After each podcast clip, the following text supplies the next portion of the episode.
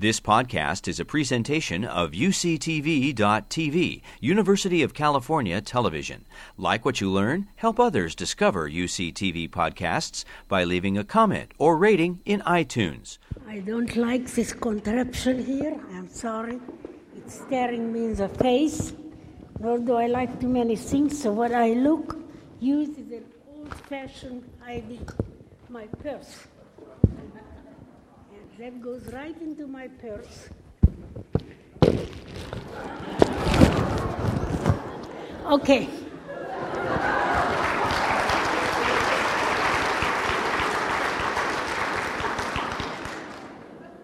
I want to thank the Spangum Family Foundation and the Spangum family and Leonard and the Jewish uh, Studies program at the university and every single one of you who made the effort to come and observe with us Yom HaShoah.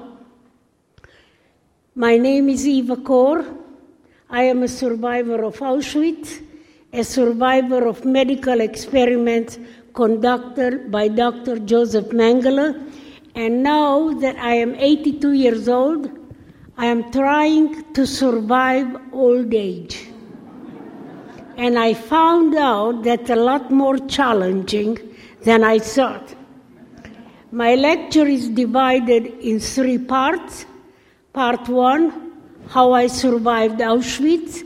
Part two, the lessons that I have learned from my survival. And part three, we are going to open it up to questions, answers, and then, of course, we will have book signing and selfies, and I don't know what young people want today. 72 years ago at this time, I was crammed in a cattle car with my family. There were a hundred people, among them my father, Alexander Mozes, age 44, my mother, Jaffa, 38, my oldest sister, Edith, 14, Miriam and I, who were 10 years, my middle sister, Alice, 12, and Miriam and I, who were 10 years old, twins. I want you to imagine a crowded, hot cattle car with only four little windows at the top for air. No provisions whatsoever. As it was chugging along the European countryside without us knowing where on earth we are being taken. Four days later, the cattle car stopped we heard a lot of Germans yelling orders outside. I could see nothing really because those windows were very high, but I saw a little patch of gray sky through the barbed wire windows. As soon as we stepped down from the cattle car onto a cement platform called the selection platform, because people were selected to live or to die. I didn't know it then. My mother grabbed my twin sister and me by the hand. We were her youngest children, and she hoped somehow, as long as she could hold on to us, that she, somehow she could protect us. Everything was moving very fast, pushing, shoving, crying, and yelling. It was the most confusing place and scary place I have seen. I am 10 years old. I am standing there on the selection platform, and in my childish curiosity, I looked around, trying to figure out what on earth is this place. And as I looked around, I realized that my father and two older sisters were gone. Never ever did I see them again. Now we are holding on to mother's hand even tighter as the Nazi is running yelling in German, twins, twins. We did not volunteer any information. We had no idea what worked there. He noticed us, demanded to know from my mother if we were twins, and my mother asked if that was good, and the Nazi nodded yes, and my mother said yes. My mother was pulled to the right, we were pulled to the left. I never even said goodbye to her, but I didn't really understand that this would be the last time we would see her. It took a total of 30 minutes and the whole family was gone. Miriam and I became part of a group of little girls, all twins. In our group, there were 13 sets of twin girls between the ages of 2 and 16. I am sure that on that long selection platform, there were little boy twins, 2 to 16 and older. Our group also had a mother, the mother of two seven year old twins, and I knew her. Her name was Mrs. Csengeri, and she was my mother's friend. We were taken in for processing to a processing center. We were processed, that meant that our hair was cut short, our dresses were returned with a huge oil painted red cross on the back, and we were tattooed as they heated a needle attached to a handle over the flame of a lamp. When the needle got hot, they dipped it into ink and then they burned into my left arm, dot by dot, the capital letter A 7063. My twin sister Miriam became capital A 7064. Auschwitz was the only Nazi camp that tattooed its inmates. I do not know why, but that is the way it was. Then we were taken to our barracks, crude and filthy wooden barracks or horse barn. They were used for as barns for horses. Inside the barrack was divided in two with a brick bench, and on each side of the brick bench there was a walkway and then the three story high bunk beds. Crude, filthy. Miriam and I were given a bunk bed on the bottom, and we thought it would be nice after four days being cooped in the cattle car that we might be able to stretch out and sleep. But I couldn't sleep. And as I was tossing and turning, I noticed something big and dark moving on the floor. And I counted them. When I got to five, I jumped up screaming. These were the biggest mice I have ever seen. A girl from the top bunk said, Silly kid, these are not mice, they are rats. And better get used to them because they are everywhere. So now we couldn't even try to go back to sleep. We went to the latrine. And as we entered the place, there on the filthy latrine floor were the scattered corpses of three children. I have never seen anybody dead before. But to me, it became clear that in this place, children were dying. And I immediately made a decision that I will do whatever I can, whatever is within my power, to make sure that Miriam and I shall not end up on that filthy latrine floor. People sometimes ask me, why didn't I tell Miriam about it? It's a good question. And as I thought back about it, what would have happened if I said to Miriam, Miriam, I made the decision you and I will survive and walk out of this camp alive. She might have asked me, How on earth are you going to do that? Well, of course, I didn't know how to survive Auschwitz, but now she would have put doubt into my mind. From the moment we left the latrine, I did everything instinctively, and I did everything instinctively right. I never let any doubt and fear enter in my mind. In our barrack, I want to describe to you how we lived. I want you to imagine little girls between the ages of 2 and 16. We were huddled in our filthy bunk beds that were crawling with lice. Lice was a very big problem and rats. We were starved for food. Starvation at Auschwitz was a very big problem. I don't even today understand how we survived in the meager supply of food that we got. We were starved for human kindness, and we were starved for the love of the mothers and fathers we once had.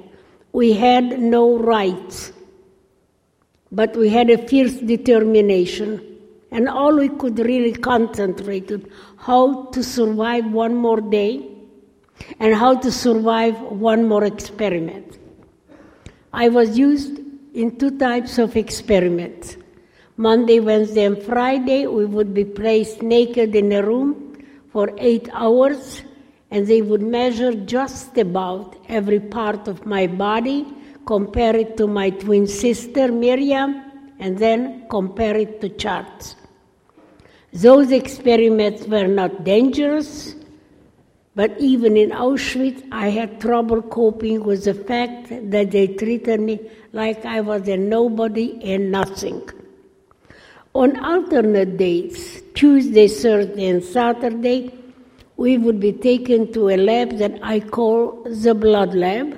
There, they would tie both of my arms to restrict the blood flow.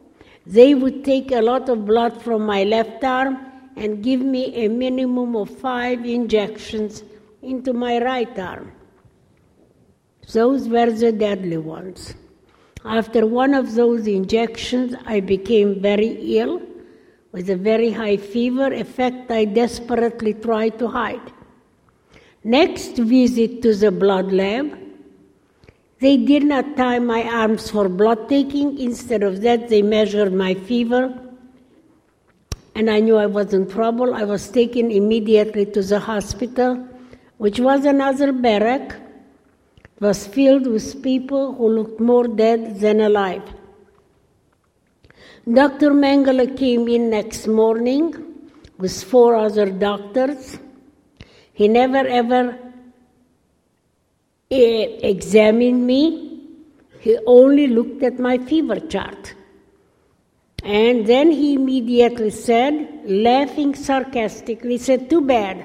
She's so young. She has only two weeks to live. I knew he was right. But I refused to die. So I made a second silent pledge that I will prove Dr. Mengele wrong. I will survive and be reunited with my twin sister Miriam. For the following two weeks, I have only one clear memory. I remember crawling on the barrack floor because I no longer could walk. And I was crawling to reach a faucet with water at the other end of the barrack because this barrack was not even allocated water. People were brought there to die. And as I was crawling on that filthy barrack floor, I kept fading in and out of consciousness. And even in a semi conscious state of mind, I kept telling myself, I must survive, I must survive. After two weeks, my fever broke, and I immediately felt a lot stronger but it took me another three weeks for a total of five weeks in the hospital. Then my fever chart showed normal, and I was released and reunited with the other twins and my twin sister Miriam. The happiness of our reunion was short lived. Miriam looked very sick. She looked actually like the living dead I left in the barrack. And I could not understand what happened to her. And I asked her, I said, Miriam, what happened to you? What have they done to you? She said, I cannot talk about it. I will not talk about it. And Miriam and I never talked about Auschwitz until 1985. That's a very long time. I believe that children who fight for their life, whose safety has been violated, cannot go back to the experience even as grown ups until they feel physically safe. So in 1985, I asked Miriam, I said, Do you remember when I was taken to the hospital? She said, Yes. I said, Well, what happened to you while I was in the hospital? She said, For the first two weeks, I was kept in isolation with Nazi doctors studying me day and night, and all I can say that they were waiting for something to happen. I did not know what that was because they didn't tell me, nor do I know if it happened or it didn't happen. I told Miriam it didn't happen. I spoiled the experiment. I survived. Would I have died? According to the Auschwitz Museum, Mengele would have killed Miriam with an injection to the heart, and then Mengele would have done the comparative autopsies. My diseased organs, and Miriam was the control. In Auschwitz, according to the Auschwitz Museum, Mengele used 100 1,500 sets of twins for a total of 3,000 individuals. The estimated number of surviving Mengele individuals are about 2 to 200. The rest probably died in the experiment. So I asked her, What happened to you after the two weeks were up? She said she was taken back to the labs, injected with many injections that made her feel very sick. After the war, we went back to Romania after nine months in refugee camps. And when we arrived home, the house was ransacked, neglected. And all I found as we were walking through the house was three crumbled pictures on a bedroom floor, and that was all that was left of my family. We did not know what would happen to us. An aunt who knew that we were coming back, my father's younger sister, took us in, and we lived with her in the big city of Cluj or Klausenburg or Kolozsvár, and uh, communism took over. Well, communists had the most wonderful slogans equality, brotherhood, and freedom. I loved those words. So I joined the Youth Communist Party. I was uh, 14 years old in 1948 when we had a big May Day parade. And I took, I was the leader of 30 little pioneers with red neckties. Then we went for a picnic at the park at noon, and then I was told to take my pioneers to a torch parade. Well, I had to study next day, and so did the pioneers, and I thought we were parading too much, that it was more important to study, so I sent everybody home. Next day, I was called into headquarters, demanding to know where were you with your troop. So I told him it was more important to study than to go to one more parade. He began pounding the table. What? Don't you know that when you are in the Communist Party, you are not supposed to think? You are supposed to follow orders. So I said, okay, if I cannot think, I don't want to be in your party. He began laughing. You really are a stupid kid, aren't you?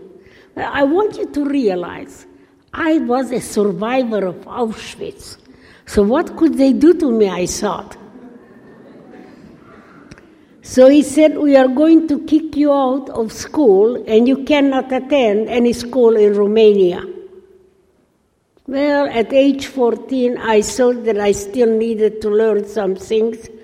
So I reluctantly remained in the Youth Communist Party, but I can tell you one thing for sure I was not a very good communist. My aunt said to me, Eva, if anybody ever gets in trouble, it's always you. How on earth do you always get in trouble?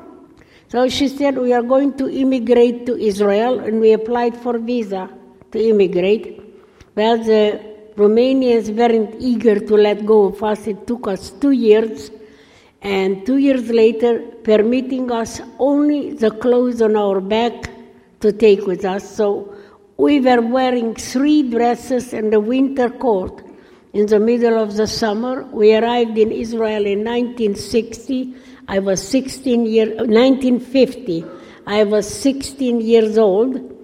We were sent to a youth aliyah village, which is an agricultural school, and there were many children from 30 countries saved who survived the, the war. We worked four hours a day and we went to school four hours a day. And then, when we turned 18 in 1952, we were drafted into the Israeli army. Miriam was sent to medical corps and she studied and became a registered nurse. I was sent to engineering corps. I studied and became a draftsman. I liked my job and I was stationed in Tel Aviv. So I remained in the Israeli army for eight years, reaching the rank of sergeant major. In 1960, I met a tourist from Terre Haute, Indiana,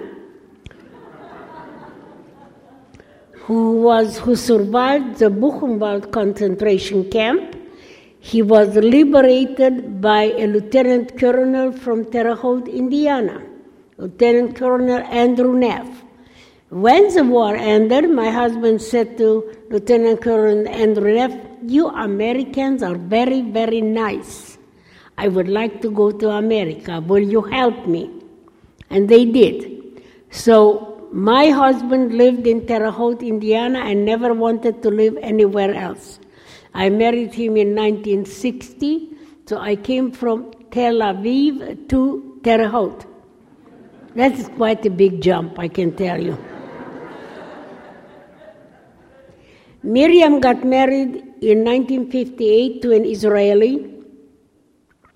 She expected her first baby in 1960 and she developed severe kidney infections that did not respond to any antibiotic. Second pregnancy in 1963, the infection got worse, and this is when the Israeli doctors had to study her and found out that Miriam's kidneys never grew larger than the size of a 10 year old child. I begged Miriam not to have any more children because every pregnancy seemed to be a life crisis. But she did not listen to me. She had a child eight years later, and after the baby was born, her kidneys deteriorated, and no doctors could help her. So in 1987, she had to go on, on dialysis or have a new transplanted kidney. Well, she, before she even talked to me, she put her name on a transplant list. I had a simple solution. I had two kidneys and one sister. So I donated my left kidney in 1987, and we were a perfect match. At that hospital, they have been doing kidney transplants for 10 years, and all of these people were given anti rejection medications. There were over 2,000 survivors. None of them developed cancerous polyps in the bladder, except Miriam did a year after the transplant. The Israeli doctors kept asking me to try to find our files, try to find out what was injected into our bodies. I have done everything humanly I could. We never found our files, nor do we know what was injected into our bodies. Miriam's cancer metastasized, and she died June 6, 1993. I will take you back to the camp because I want to give you a little bit of information. How does a 10 year old child function in a place like Auschwitz? Most of you might have traveled with young children, and when you travel with them, they might ask you, When do we get there?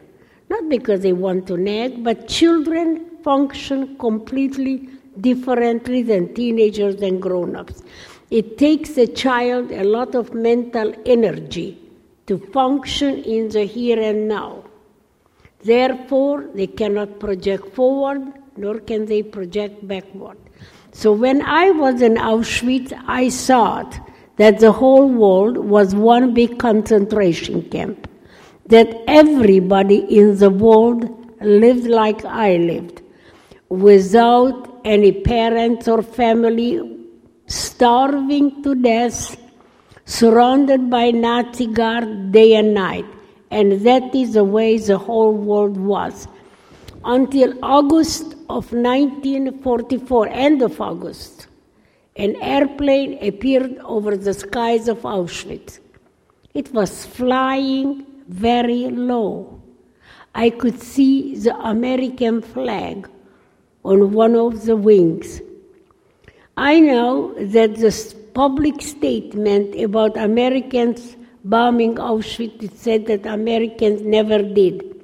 Ten years ago, my husband came back one day, He said, I met a friend at the breakfast club today. His name is Bob Sanders. He told me that he was a pilot flying over Auschwitz. I said, I must meet him right away. I met with Bob Sanders and he told me that was correct. He was one of the pl- pilots bombing Auschwitz. I said, Could you just sign a document for me? He said, No. We were told that that was top secret and I, we could never publicly divulge it. Well, next year I gave Bob Sanders a letter of thanks and I said, Dear Bob Sanders, many, many years ago, you were a young pilot, far away from home, flying over Auschwitz in trying to free us. I was a little girl below, looking up to that airplane. You gave me hope to live one more day, to survive one more experiment. The air raids continued and increased. By November, it felt like a full fledged battlefield. And suddenly, all the experiments stopped. We, the children, developed a slogan someday soon we will be free and we will go home. But we had no idea how freedom would happen.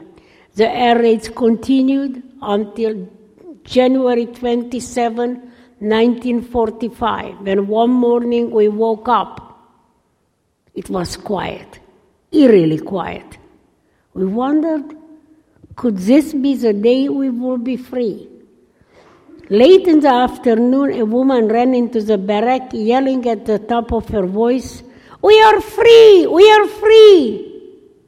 And I said, What does that mean? How do I know that she's right? I don't see any signs for it. So Miriam and I went outside, but it was snowing heavily. I think we stood there maybe 30 minutes until my eyes got used to the poor visibility. At a distance, I saw lots of people, and they were all wrapped in white camouflage raincoats. They were smiling from ear to ear. I had no idea who they were, but one thing was important for me that they didn't look like the Nazis. We ran up to them. They gave us chocolate, cookies, and hugs. And this was my first taste of freedom. For me to realize that Miriam and I were alive, that we have triumphed over unbelievable evil, that my little promise to myself that first night in the latrine became a reality. That was an unbelievable experience. I want to thank you all for coming here tonight. My, this lecture today is lecture number 60 this year. Last year I gave 203 lectures. I am telling you all that so you would realize that I talk a lot. now, why do I talk so much? Not because I like to hear the sound of my voice but I want to share with you, particularly many young people here, what I have learned from my unique life. I call them life lessons. And I want to share with you three life lessons. Life lesson number one never ever give up on yourself or on your dreams. And as I look at your young faces, I realize I actually remember growing up is very hard. It's very hard even if you live in this beautiful California, even if you have a loving parents. And wouldn't that be a wonderful idea that every child in the world is born to loving parents? And even if your loving parents are very wealthy and they can afford to buy you designer jeans with holes in them, I know that's happening. I don't understand it. Even then, every single one of you wonders how on earth do I fit into this big, big, mixed up world? Will I be able to accomplish in life what I set out to do?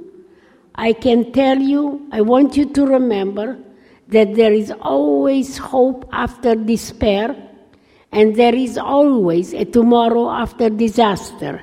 And if we don't give up on ourselves and on our dreams, we can accomplish anything we put our minds to.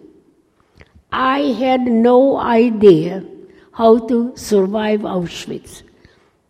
I tried different thoughts and ideas, and here I am 71 years after liberation, very happy and proud to be alive.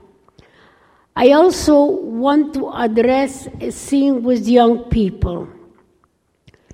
I know that many of you wondering how you will accomplish what you want to do in your life. Just remember a few things. Become the best you that you can become. You cannot become the best me or somebody else. And if I would like, I would like to be five foot seven, no matter what I did, it will never happen. Actually, I've been shrinking, frankly speaking. You cannot become anybody else but who you are. All you have to study everything you can study. Try to improve your surroundings. And my executive director, Kir, who is here with me, even today, and I can't bend down anymore, I have a grabber. When I see a piece of paper on the floor, I will pick it up because I want to improve my world a little bit. Even that little is improving it. And we can all do it. Or I want to, if I have a neighbor who is older than I am, I would like to see if they are okay, there are a million and one things we can do that doesn't take a lot of money to improve the world. I challenge you to be the best you that you can be. And when you are the best you that you can be, you will be very happy. You will like who you are. And you are going to be great, give great pride to your parents and your community. On the other hand, let look at the other extreme. You can become the worst that you can be. You drink too much or on drugs, you are failing your classes, you don't know where you're ending up on the streets. Are you going to be happy? I don't believe so.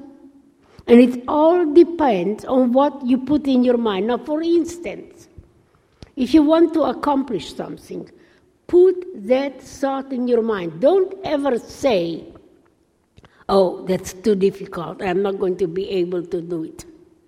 When you give such an order to your thoughts, you are not going to do anything. On the other hand, just try it for a little experiment. Tell yourself, I am going to do that, and I am going to try everything that I have to do that. And see how your mind is following your orders. It is amazing. And who is in charge of your mind? Every single one of you are in charge of your own mind. Life lesson number two. I want you to know that when I survived Auschwitz, I was 11 years old. I desperately needed parents and I desperately needed hugs and kisses from my parents, but I got none. So, when you see your parents with Mother's Day just coming up around the corner, I want you to do me a favor. Please give your moms, your mothers, an extra hug and an extra kiss for all of us children who survived the camps, who never again had any mothers to hug and kiss. Life lesson number three I forgave the Nazis. I forgave everybody who has ever hurt me. And it didn't happen to help the Nazis, nor did I plan that. I just stumbled on it. After Miriam died, I came home on a Sunday afternoon from an open house. There was a message on my answering machine from my brother in law telling me, I'm sorry to inform you, but your sister died. I was not quite prepared to live in a world without my sister. I immediately called Israel and I told my brother in law that I have never buried any member of my family. Such a simple human gesture. And I wanted to go to Israel. I actually wanted to touch my sister, say goodbye to her, and even say goodbye to my kidney she was taking with her. But my brother in law said to me, We can't wait for you. The funeral is in 10 hours. Israel is seven hours ahead, and the flight from Newark, New Jersey, as I took it this January, direct flight from Newark to Tel Aviv is 10 hours. I kept pleading with him, but he said they cannot wait for me, so I was left with a lot of pain. I would wake up many nights, suffocating I could feel exactly the way Miriam died when her lungs were filled with cancer. And then I couldn't go back to sleep, so I thought I would do something in her memory. That is my way of coping with pain always. Two years later, I opened Candles Holocaust Museum and Education Center, and my nightmare stopped. About a month after Miriam's death, unrelated to Miriam's death, I received a telephone call from a professor at Boston College, John Michalczyk, who asked me to come and speak at a conference on Nazi medicine. And then he said to me, when you talk, when you come, it would be nice that you could bring with you a Nazi doctor. Stunned at such a request, I was not left Silent, I immediately blurted out, And where exactly do you think I could find one of those guys? Since last time I looked, they weren't advertising in the yellow pages. So he said to me, Eva, think about it. Maybe you come up with some idea. And I did. I remember next day that the last project that Miriam and I worked on was a documentary done by German television, and there was a Nazi doctor from Auschwitz. We finished the documentary in 1992. This was just a year later.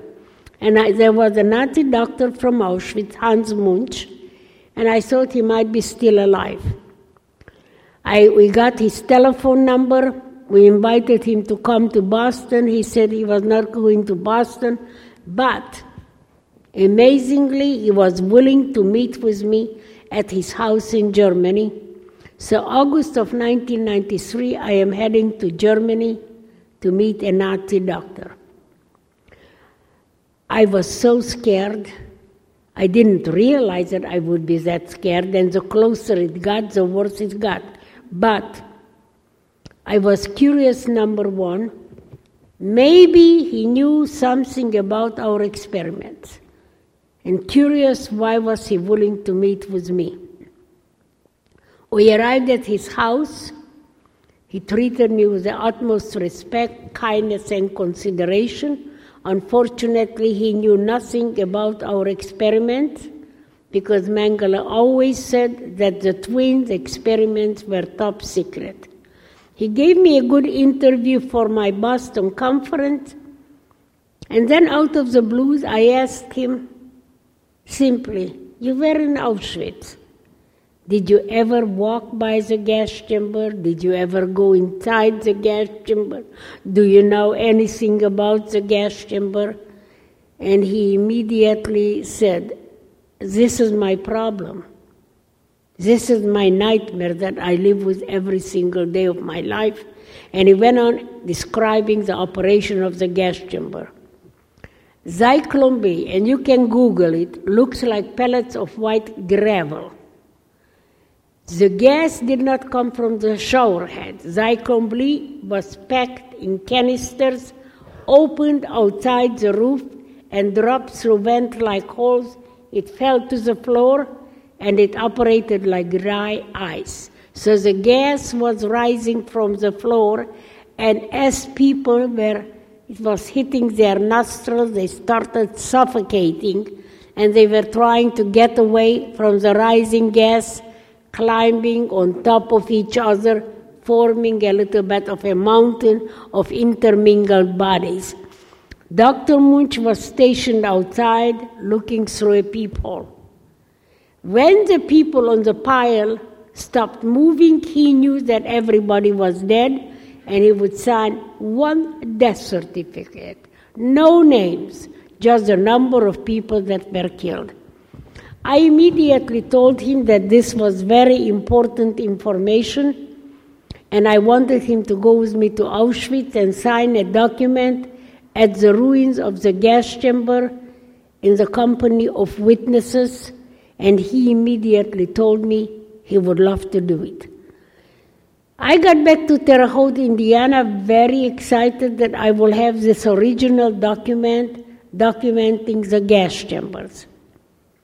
I wanted to thank him. I don't know why, and I'm still surprised at that. But I didn't want to tell anybody because I was sure that my friends and family would try to stop me because it sounded crazy.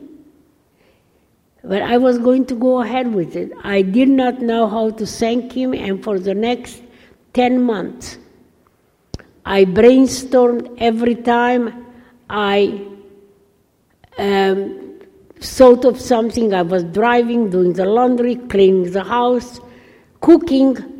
I brainstormed, and after 10 months, a simple idea popped into my head back again to the idea of how our minds work.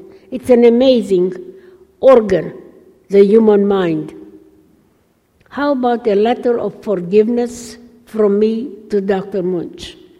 I immediately knew that this was a meaningful gift for him. But what I discovered for myself was life changing. I discovered that I had the power to forgive. No one could give me that power and no one could take it away. It was all mine to use it in any way I wished. And I would like to remind every single one of you here that you do have the power to forgive. No one can give it to you and no one can take it away from you. So use it in any way you wish. After four months, I liked what I wrote, but then I was concerned about my spelling so I called my former English professor to correct my spelling. And she, we met about three times. The third time she told me, Naiva, that's very nice that you forgive Dr. Munch, but your problem is with Dr. Mengele. I tried to debate that. She said, okay, I've been meeting with you, correcting your spelling. I want to ask you for a favor today. When you go home, pretend that you are talking to Mengele and telling him that you forgive him, because I want you to find out how might you feel if you could do that. Sounded like an interesting idea. I went home that evening, closed the bedroom door, picked up a dictionary, made a list of nasty words, and then I read them clear and loud. And at the end, when I finished, I said, In spite of all that, I forgive you. And I had a tremendous feeling that I even had the power over Joseph Mengele. That the last relationship between me And Joseph Mengele was my forgiveness, and there was nothing that he could do to change it. It made me feel very good. Now, if I forgave Mengele, I wasn't hurting anybody, and might as well forgive everybody who has ever hurt me. So that is the way we arrived in Auschwitz. Dr. Munch came with his son, his daughter, and granddaughter. I took my son and my daughter. Dr. Munch signed his document. I read and signed mine. And I immediately felt that all the pain was lifted from my shoulder. I was no longer a victim of Auschwitz, nor was I a prisoner of my tragic past. I was free of Auschwitz and I was free of Mengele. If you want to find our website, all you have to do is Google Eva Kor, go to Education Center, and you will find these two documents and you can download them. I also want you to know that I am a big tweeter. I tweet a lot.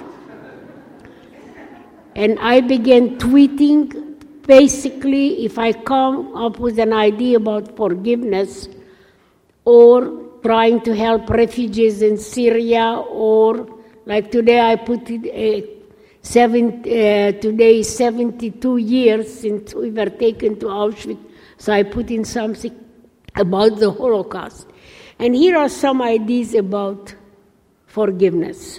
Forgiveness is the best revenge. The perpetrator, because the perpetrator no longer has any power or influence over the victim. Forgiveness creates a feeling of wholeness in thought, spirit, and action, going in the same direction, creating a force for good. It's free. I like that idea. Everybody can afford it. It works. It has no side effects. And if you don't like the way you feel as a free person, you can go and take your pain back. No one will stop you. As I've been dealing with the issues of Holocaust, I also observe that Hitler himself was a very angry man. And I see many angry men who want to create war. Therefore, I call anger a seed for war. People who forgive, like I have forgiveness, forgiven, are at peace with themselves and the world. Therefore, I call forgiveness a seed for peace. If any of you in the audience today has any problems and you want to try my free recipe for healing, take a piece of paper and a pen and write a letter to the person or the people who have hurt you. Please do not mail it to them. At the bottom of the letter, you must write, I forgive you, and you must mean that word. And if you succeed in your forgiveness, you are going to feel a sense of liberation that you have never felt before. I often describe the feeling like Maria in the sound of music being on the top of the hill and feeling the fresh air flowing through her hair and body. And if you succeed in doing that, pass it on to other people. Because I need all of you to help me sow those seeds for peace throughout the world. Congratulations, you survived my lecture.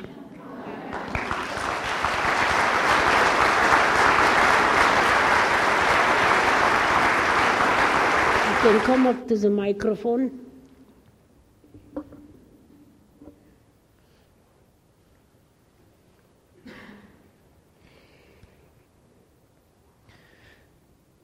May the memory of your parents and your brothers and your sisters be a blessing.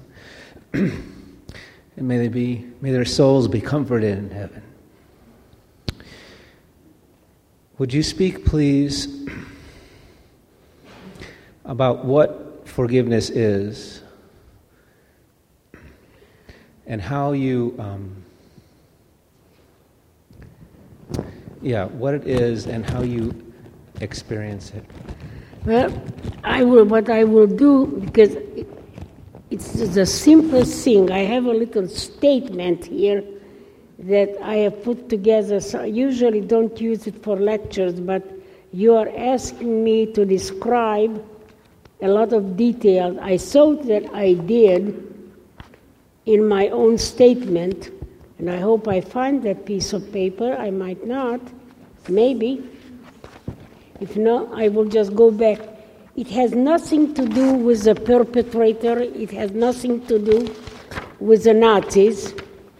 Forgiveness is an act of self healing, and to discover that I, eh, eh, to, that I have that power is very, very important because most victims who are victimized feel, in the memory of my parents, I mean, that has nothing to do. Forgiveness is not in the memory, it is my power and my idea is that I, in spite of the fact that I survived Auschwitz and I lost my whole family, continuing to suffer, how, how, how does that honor my parents or family? Instead of that, I want to honor them with my decision to live free and to be happy. And I would say, if I live my life to the best of my ability and I am the happiest person, I feel that this is the best revenge against the Nazis. Being miserable, whom on earth does it help? I don't think it's, my parents would be proud or happy to see me miserable, or my sisters. And I know actually Today there was Yom HaShoah observance, so in Israel they had a radio program where they interviewed me and another Mengele twin who was who said her life she believes that she has to be miserable for the rest of her life. And the, unfortunately, the interview was done in Hebrew, so I am not sure how good I was at it because my Hebrew is pretty good, but not as good as English.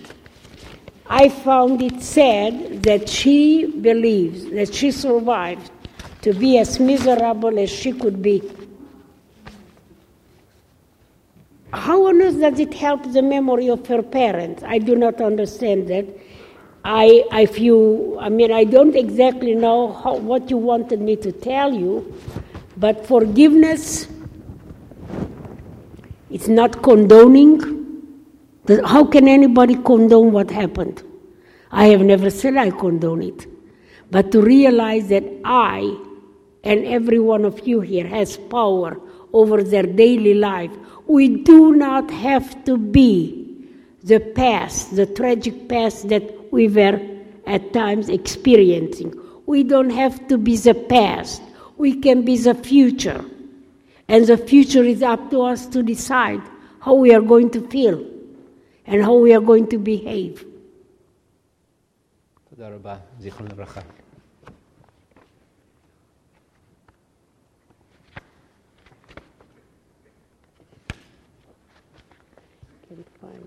I'm very confused and perplexed, and I'm hoping that you'll help me Okay. understand something. Okay? Uh, we've all heard about the Holocaust, uh, but genocide is still going on.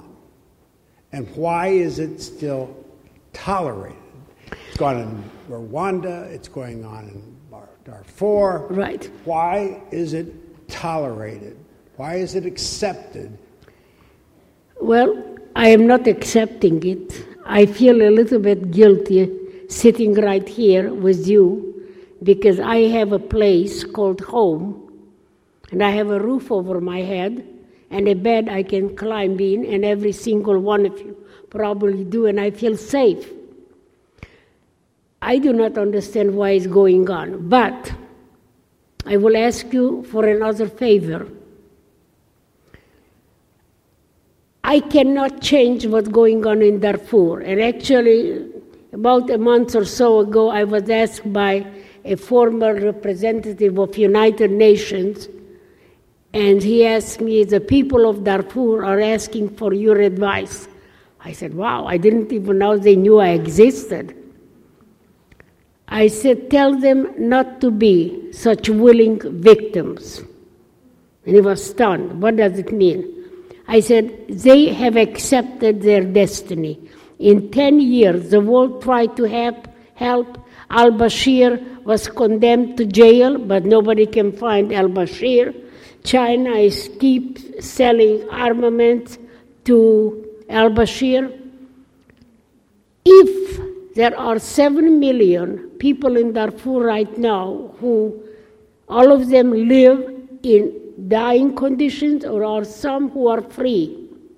Let's say that those who can tweet, email, just send the tweet through the system.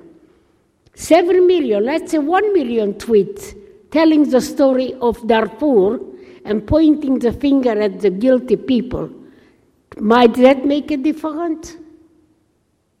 Thank you. I don't have all the answers, but I am, I am only one mind. All of you spend one hour a month in thinking how you could come up with an idea to help the people of Darfur. It's not only my responsibility, it's every single one of our responsibility. I agree. Thank you.